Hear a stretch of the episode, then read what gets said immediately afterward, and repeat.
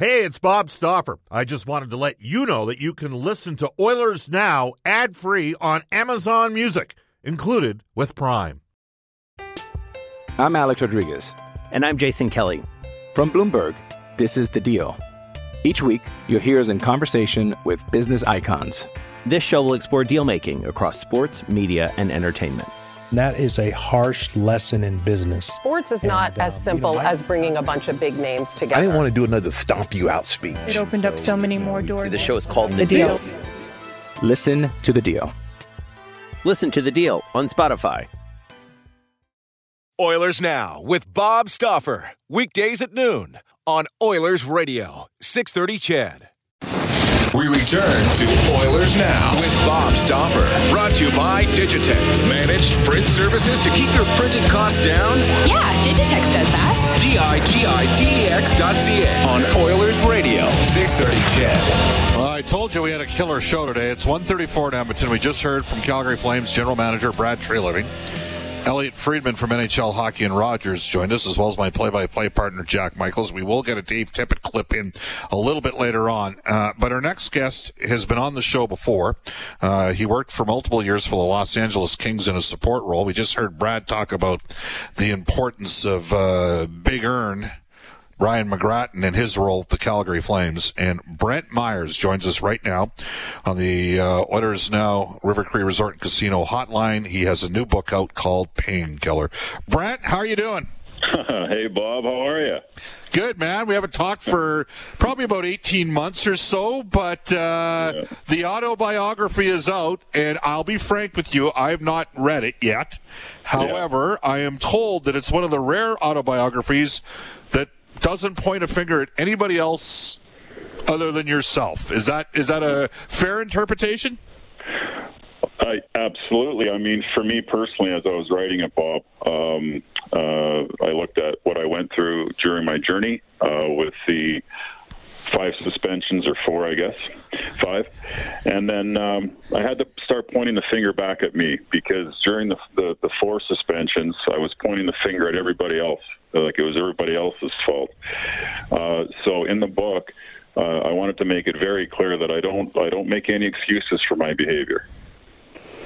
Uh, and I mean, you were suspended so many times from the National Hockey League. Was that there not a, a thought about a permanent suspension at one point? Yeah, so basically, Bob, how it was is they they, they told me the the program, the, the substance abuse program, that it had four uh, four levels or four strikes, and then there is no stage five, so that's a lifetime ban. And uh, when I uh, ended my game there with with uh, the Calgary Flames and, and Mr. Laraque, um, I was I made it back from stage four, and then I I, I relapsed uh, approximately a couple months later, which meant well there is no stage five. So. Uh, you know, it, it's interesting, and I, and I guess part of the, you talked about the journey. So, uh, I, I know you had issues with both. Uh, correct me if I'm wrong here, but both, uh, from what you've told me in the past, both alcohol and drugs. Uh, how much of it had to do, uh, you know, with upbringing and the stress of doing the job, and, and whether or not you really ultimately wanted to do the job? It, like, how did it all kind of come to fruition for you? Well, I mean, it all started uh, uh, with my first fight ever, which was a backup goalie as a 15 year old when I was in the Portland Winterhawks camp. And um, I got a reputation, I guess, to have a pretty good left hand. And then at 16 years old, I went to camp and, and fought the same guy three times in one game. I made the team. My father told me I needed to lead the Western Hockey League as a 16 year old in majors, so I did that. And the next year, my dad said, okay, well, now you need to lead the whole Canadian Hockey League in majors. So I did that with 40 some fights. And I found as a 17 year old with that role that whenever I put alcohol into my body, whether it was after a game or on a day off, I never thought about what the inevitable was, which was coming down the road within a day or two. Uh, and it, it never shut off, Bob, because as you know, the schedule is, in junior is almost as rigorous as one in the National Hockey League.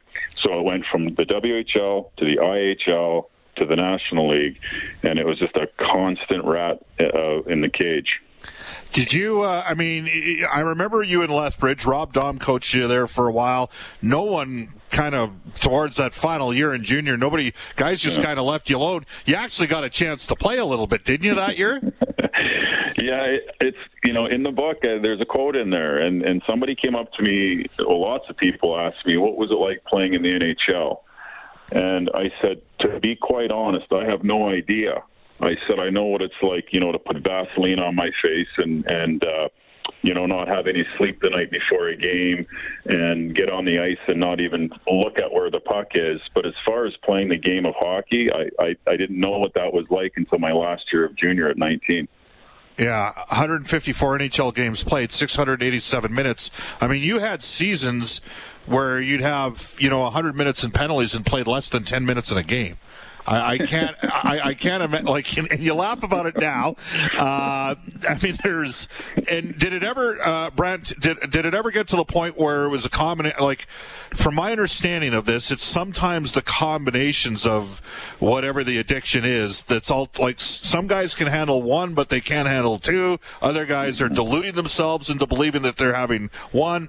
Uh, for you, was it a was it a confluence of things that that sort of took you over to top? What do you think it was? Yeah, I mean, I I always realized uh, when I was young, around that 17 year old mark, that I was never going to give up alcohol. That it made me feel like no other feeling I've ever had in my life. And then I added cocaine at the age of 21, and that just took it even you, you times up by 10 now you add money and you add a little bit of fame, and it was it was just sort of a nasty roller coaster uh, when it came to that, and it showed with the multiple times that I was, you know, had dirty drug tests and I got suspended. I mean, you know, out of the 156 games, you know, I, I mean, I was in rehab for two years out of that. So think about how much hockey I missed. That's an, an incredible uh, amount of uh, time. Now, is it true you were? I, I, thought you told me one time. Were you legally dead at one point from ODing? Well, I wasn't legally. What happened was I was dying, so I, I ended up uh, doing a whole bunch of cocaine one night, and there was none left. And some guy was sitting on a chair, and he offered me to take a hit of a crack pipe, and I've never done that before. And as soon as I took a hit of, of the uh, of the crack, I I fell to my knees and I started to overdose. So basically, my throat clamped up where I couldn't swallow, and my hands were dripping with sweat. And I knew that if I didn't leave the house and go knock on a door and ask for help, that I was that I was going to die, and I did. Thank God. An ambulance showed up and rushed me to the hospital. At what uh, along the way, I mean, were there players uh, in management? I mean, we just had Brad talk about the fact that Brian McGrattan is someone that his players can talk to, so they don't have to go see the principal. They don't have to go see the GM. Was there, you know, was that sort of because you were sort of the forerunner in that role at the LA Kings several yeah. years ago? But was there was there players along the way in your journey that tried to assist you, or teammates uh, that tried to step up and help you along the way, Brad? Yeah, no, for sure they they did, Bob. I mean, there was guys like Owen Nolan and Dave Lowry in San Jose that that tried, and Paul Coffey in Philly. Um, you know, there were there were certain guys, but at the end of the day, you know, there wasn't a Bob Probert that that had, let's say, eight years sober that was working with an organization that's been through everything that I was going through. That was there as an independent source to reach out to and talk to. The problem you have is that anytime that you're making um, millions of dollars or hundreds of thousands of dollars playing in the NHL. The minute that you step forward and address that you may have a problem with management, and I don't care what type of management it is, you're putting your job at risk. So with in LA, yeah, I was a, a separate confident person that these guys could come to without the repercussions of me running back to management and explaining what was going on personally in their lives. How important was Daryl Sutter to your life? Oh, geez. Well, me and my father had a pretty interesting relationship, and I my dad passed away last year, and I miss and love him dearly. Um, but Daryl was almost like another dad to me, and it would started in San Jose when I was first there. I was sitting by myself in training camp, all alone. When he came up and he said, "Can I have a seat?" and I said, "Sure." And he sat down and he said, uh, "I know all about you as a hockey player, but I want to know about you as a person." and talk to me about what you're going through, you know, and and and he just sat there and listened to me for half an hour, and, and that's the way that me and Daryl got off. And playing for him, as I write in the book, there was only one coach that I would have went extremely through a wall for, and it was it was Daryl. And then, of course, he played a factor in you getting the opportunity with the Los Angeles Kings as well. Is that correct? Yeah, actually, if it wasn't for him, so when I went down to watch Kings practice um, I was just you know talking with Daryl a little bit, and I, I shook his hand. I said it was nice to see you, Daryl. Uh, take care. And as I turned away, he said to me, "Hey, Mizey, do you want to go talk to Dean?" Uh, and I said, yeah, sure. And so that conversation led to me going upstairs and giving Dean Lombardi a proposal. If it wasn't for Daryl asking me to turn around and go see Dean, it wouldn't have happened. We're joined right now by Brent Myhres, play the National Hockey League. You spent a lot of the summers here in Edmonton, as I recall, Brent. We used to see each other occasionally at various establishments. Uh, not that we that shall remain nameless in the late in the late 1990s. Uh, yeah, yeah. I had a I had a couple years. I think we are the same weight. The problem was you're six foot four and I'm five foot eleven. So, uh, but uh, no, it's it's I, I got the book's called Painkiller. It's it's your life story. Um, Right, just in terms of uh, going to Los Angeles, uh, and there have been some problems. Their players have gone through some difficult times. We've had guys like Mike Futa on the show before that have explained some of the situations. We all know what happened as an example with Voynov. Mike Richards went through a challenge as well. How receptive were the players to you, uh, sort of being that conduit for them?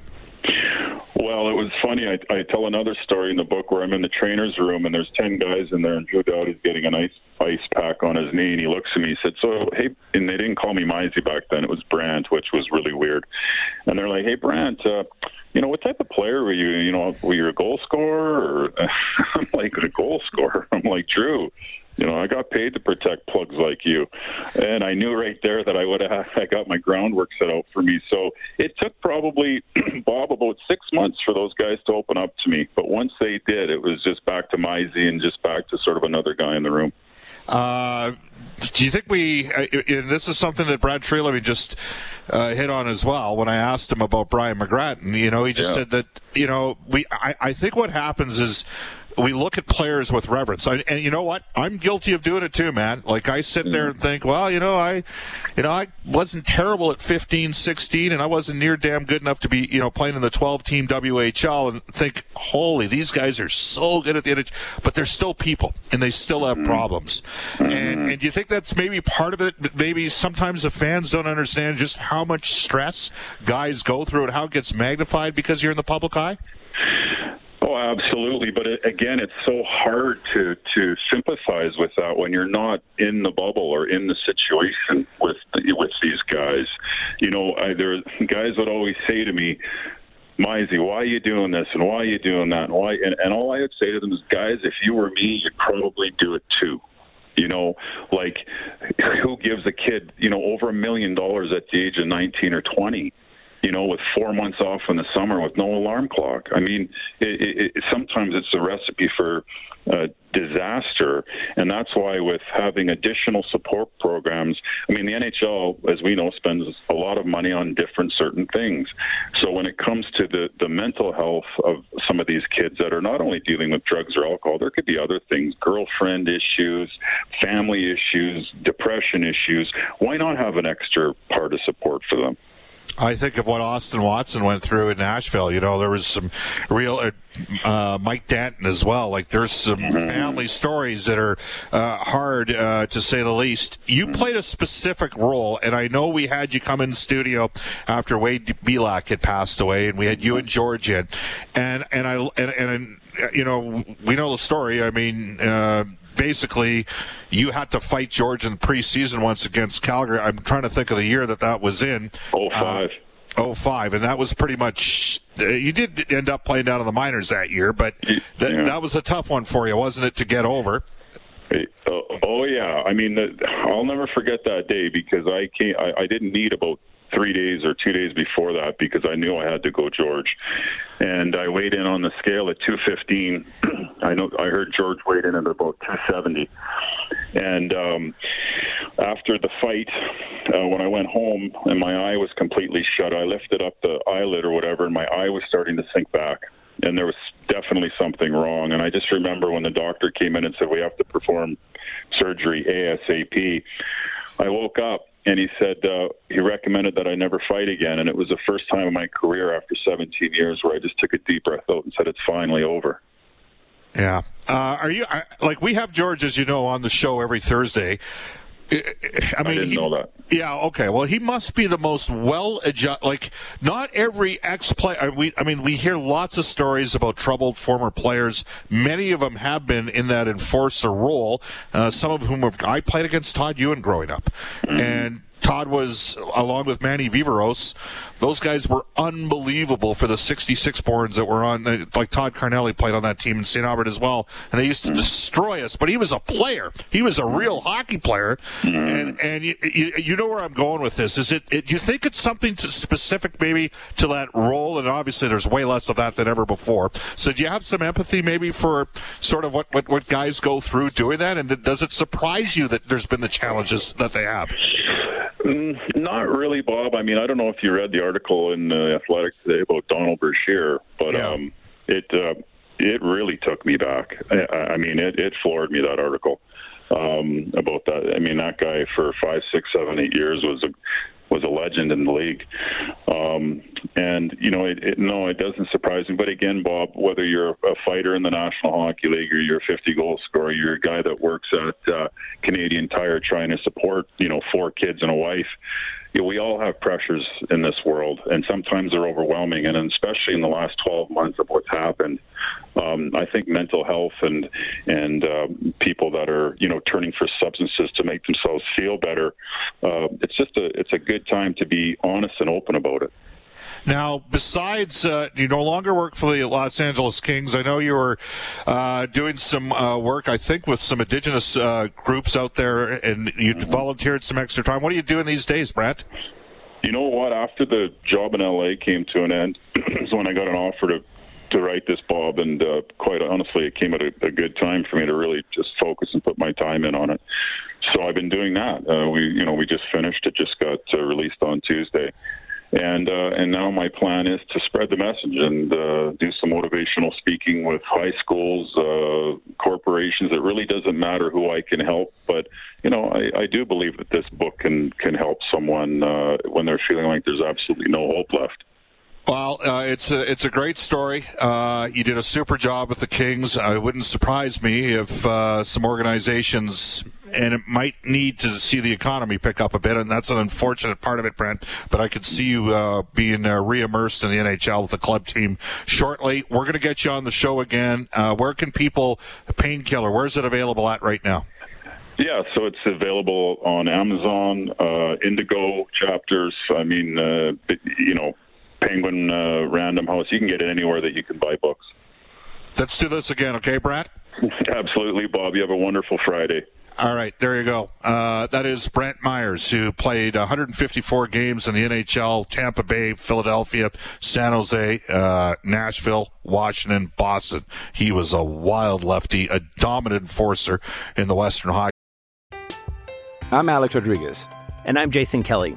From Bloomberg, this is The Deal. Each week, you'll hear us in conversation with business icons. This show will explore deal making across sports, media, and entertainment. And that is a harsh lesson in business. Sports is not And, uh, as you simple know, I- as bringing a bunch of big names together. I didn't want to do another stomp you out speech. It opened up so many more doors. The show is called The Deal. Listen to The Deal. Listen to the deal on Spotify.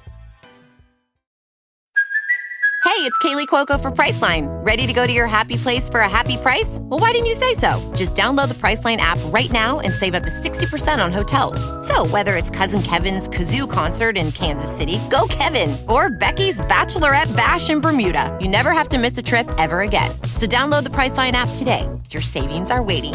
Go to your happy place for a happy price. Go to your happy price, Priceline. League in the early 1990s, and what a journey. The book again is called Painkiller. Back in 90 seconds, you're listening to Oilers Now. Hi, this is Connor McDavid from your Edmonton Oilers, and you're listening to Oilers Now with Bob Stauffer on 630 Ched. Says, Bob, what an awesome interview. Uh, just about brought tears to my eyes. Awesome to hear Brent open up about his life and help other players and people deal with their problems no matter what they may be. Uh, thank you. Well, we thank Brent Myhres for joining us. And the book again is called uh, Painkiller Mark in St. Albert says, Bob, uh, Brantt was a fantastic guest. I'm going to buy the book. Thanks for having him on. Again, you can text us at any time on the Ashley Fine Floors text line, 780-496-0063. We got to get rolling here. Uh, we'll tell you Royal Pizza, Pizza Pass, and so much more. Edmonton owned and operated for over 50 years. Royal Pizza offers curbside pickup and takeout options for a menu and a list of 13 Edmonton and area locations. Go online at royalpizza.ca or download the Royal Pizza app from the App Store. Stauffer recommendation is the Mediterranean chicken. Here we go. This is a this is a wild one for me. People forget this as we go to list day in Oilers history. Brought to you each day by Dennis and Jason Laliberte and the team at New West Travel. Here's Brendan Escott. Hello, that's how you turn the mic on. Okay, 1983, Edmonton defenseman Kevin Lowe scores a goal, adds five assists in an Oilers 10 7 victory at Pittsburgh, and that did establish a new club record for most points in a game by a defenseman. All right, we'll tell you that uh, this afternoon on 6:30 CHED, uh, two until 5:30 today. The 6:30 CHED afternoons funds raised by this year's world's longest hockey game are going to bolster a clinical trial for a groundbreaking and potentially revolutionary cancer drug discovered at the University of Alberta. Jalen Nye and Daryl McIntyre will speak with the director of clinical trials at the U of A, Dr. John McKay, after a global news weather traffic update at two o'clock with Eileen. Bell. We will have the face-off show, the Oilers and the Flames, the Saddle Dome. It goes at 5.30 for the face-off show. Puck drop at 7. Jack Michaels, myself, Cam Moon, Rob Brown, Reid Wilkins. And then we got part two of the Battle of Alberta tomorrow night with the face-off show at 6.30 and puck drop at 8. Let's go get it. It's going to be a kicker of a weekend. Thank you for everybody for taking time to listen to Oilers Now. Global news weather traffic update. Eileen, 6.30 CHED afternoons. Jalen and, uh, Jalen and Daryl after. Oilers Now with Bob Stauffer. Weekdays at noon on Oilers Radio, 630 CHED.